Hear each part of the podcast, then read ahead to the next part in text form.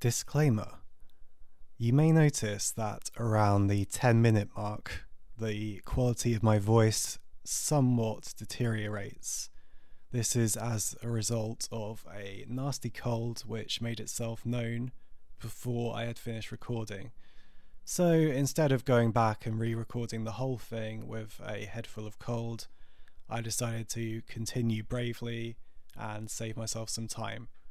But if you're wondering why my voice goes mad about halfway through this, that's why. Thank you. Enjoy.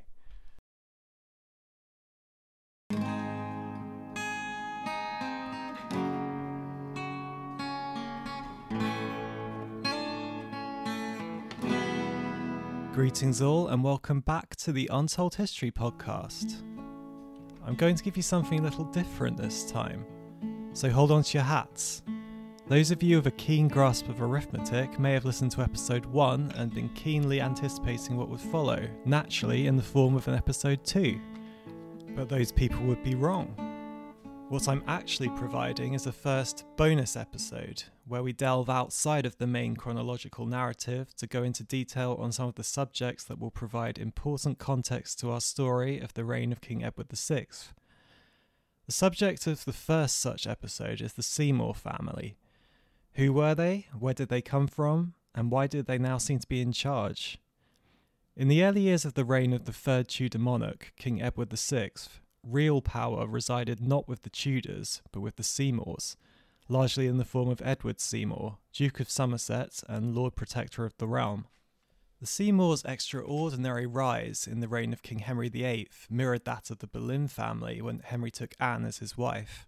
But unlike the Boleyns, the Seymours found themselves retaining power after the death of Jane, while the Boleyns' favour dropped like a rather large and heavy stone after that of Anne. This is no surprise, considering the circumstances of the ends of Henry's second and third wives' time as queens. Jane died a natural death in childbirth, while Anne was executed on the order of the king on adultery charges.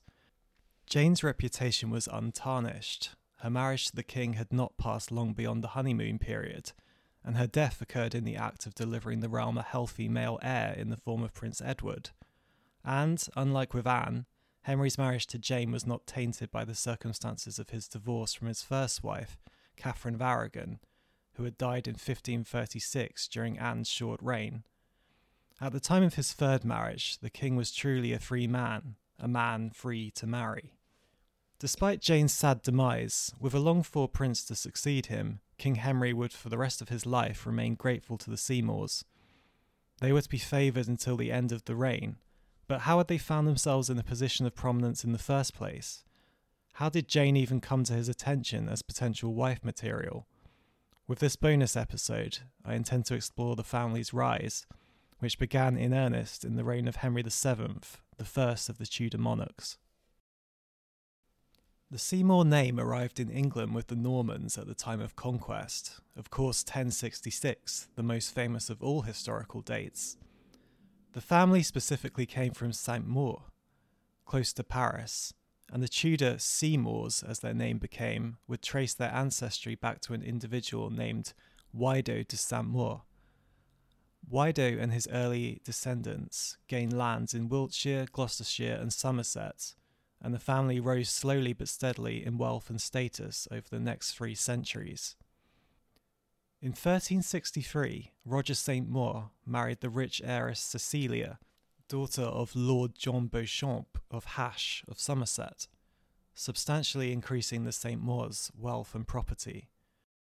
Another advantageous marriage followed two generations later with the marriage of Roger's grandson to Maud Esturmy, daughter of Sir William Esturmy, Speaker of the House of Commons in the reign of Henry IV. As Sir William lacked a male heir, his residence of Wolf Hall, or Wolf Hall, passed to Roger and Maud's son John, who went on to achieve great status in Wiltshire, serving as sheriff for a time. Three more generations, and 1474 or thereabouts saw the birth of John Seymour, whose life finally brings us into the Tudor age. His father, yet another John, a name apparently greatly popular with the Seymours, died in 1491, six years into the reign of Henry VII, leaving John, that would be Edward, Thomas, and Jane's father, head of the family and lord of Wolf Hall. He had, however, not quite reached the age of majority, meaning he was to become the ward of Sir Henry Wentworth, which essentially meant that Wentworth was the boy's legal guardian and that John would live under his roof on his Suffolk estates. Here, John would meet and later marry Wentworth's daughter Marjorie, a famous beauty of the time who was some four years John's junior. Interestingly, the day of the wedding was a double marriage, for Wentworth remarried at the same time as his daughter tied the knot with John Seymour, following the death of his first wife and Marjorie's mother, Anne Say. Between their marriage in 1519, John and Marjorie would have ten children together, some of whom, as we already know, were destined to become key figures in the reigns of Henry VIII and Edward VI. Keeping the family naming tradition going, the first of these was, you guessed it, John. He was followed by Edward in 1500, Henry in 1503, and then Thomas in 1508. Jane, later to be Queen, arrived in 1509. The eldest child, John, was said to have been overshadowed by his next eldest brother, Edward, perhaps largely on account of the fact that not much is known of his life, and he died of unknown causes any time between 1510 and 1520, before his family rose to prominence. Henry also lived a far quieter and longer life than Edward or Thomas, surviving well into the reign of Elizabeth I. As noted in episode 1, Elizabeth, the second youngest sibling, would later marry Thomas Cromwell's son Gregory after the death of her first husband. All in all, six boys and four girls were born to this generation's Seymours, and eight survived infancy. The elder John Seymour would earn a knighthood fighting for King Henry VII at Blackheath against the Cornish Rebellion of 1497, which emerged in response to crippling taxations by the king that hit the southwest particularly hard. Some 15,000 men marched from Cornwall into Devon, collecting extra men along the way, and for a time the rebellion seemed a plausible threat to the king and the new Tudor reign. The six year old Prince Henry and his mother, Elizabeth of York, were moved to the Tower of London for their safety. By the time the rebel army reached London, however, the tide had turned against them. Henry VII's armies had quickly been diverted from the north, where they were engaging the Scots, and a force of 25,000 men loyal to the crown descended on London. Many of the rebels lost their nerve, or had not wished to openly fight the king in the first place, and up to a third of the men deserted before the armies engaged one another. Massively outnumbered, the Cornish and their allies were quickly routed and their leaders executed with traitors' deaths. The triumphant king then toured the battlefield, knighting men who had fought particularly valiantly, John Seymour, of course, included. In the years that followed, Sir John would, like his grandfather, serve as Sheriff of Wiltshire for the second term in 1507 to 08. The following year would see the death of Henry VII and the succession of his son as Henry VIII. Seymour was present at the king's funeral. He would serve the new king in combat against the French on several occasions in the next decade, as well as a third term as sheriff. His status was such that he accompanied the royal party to the famous peace summit of the Field of Cloth of Gold between Henry and King Francis of France in 1520. In around 1526, Sir John's eldest surviving son Edward married the young and wealthy heiress Catherine Fillol. They had two sons together, but the marriage was to be a short one. Rumour persisted that Catherine engaged in an affair during one of Edward's absences from the family home some believe that this indiscretion may even have been with her own father in law, Sir John himself. This is ultimately a juicy but doubtful rumour, and comes from a single 17th century source that is itself open to interpretation. Whatever the truth of the matter, Edward did not believe himself the father of at least the pair's eldest child, John, evident in his exclusion from Edward's will. The exact circumstances can never be verified, but the marriage was ended and Catherine was sent to a convent. In addition, she was excluded from her own father's will, though received a pension of £40 a year in exchange for her compliance with being sent away. She was dead by 1535, and Edward was free to remarry, this time to Anne Stanhope, the daughter of another knight who was some 10 years his junior. This second marriage was a success and bore Edward another 10 children. Checking in with the king, he was by this time divorced from Catherine of Aragon and married to Anne Boleyn, who gave birth to Princess Elizabeth in 1533. Two years later saw a crucial moment in the rise of the Seymour family, as the king visited their home of Wolf Hall during his summer progress of 1535.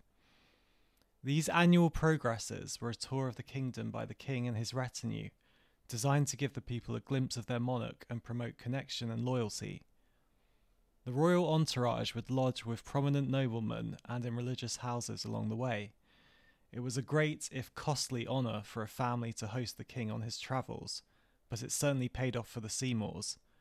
By this time, the royal marriage was in trouble, and although Anne accompanied Henry for the duration, her miscarriage of the previous year had soured her further in his affections. She would be dead some nine months later. For now, though, the guests arrived at Wolf Hall on the 3rd of September, where they were to be hosted by Sir John and his family for perhaps four or five days.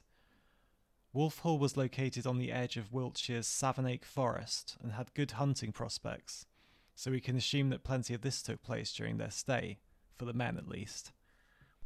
In truth, little is known of the events that took place there in 1535, but Jane Seymour was certainly present. We do not know if this was the first time the king had laid eyes upon his future wife. In fact, almost certainly not, for as one of the Queen's ladies, she already travelled with the royal party as part of the progress before joining her family at Wolf Hall.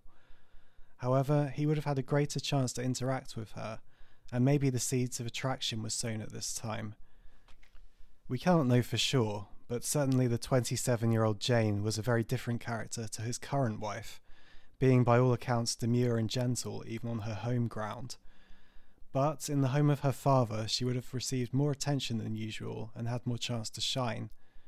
By the end of the year, it was known that Jane was rising in the king's affections and spending more time in his company, chaperoned by her elder brother Edward, as was appropriate for an unmarried lady of the time.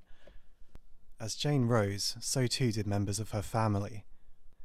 Edward was appointed a gentleman of the King's Privy Chamber in March 1536, granting him the closest possible access to the King in his own private living spaces.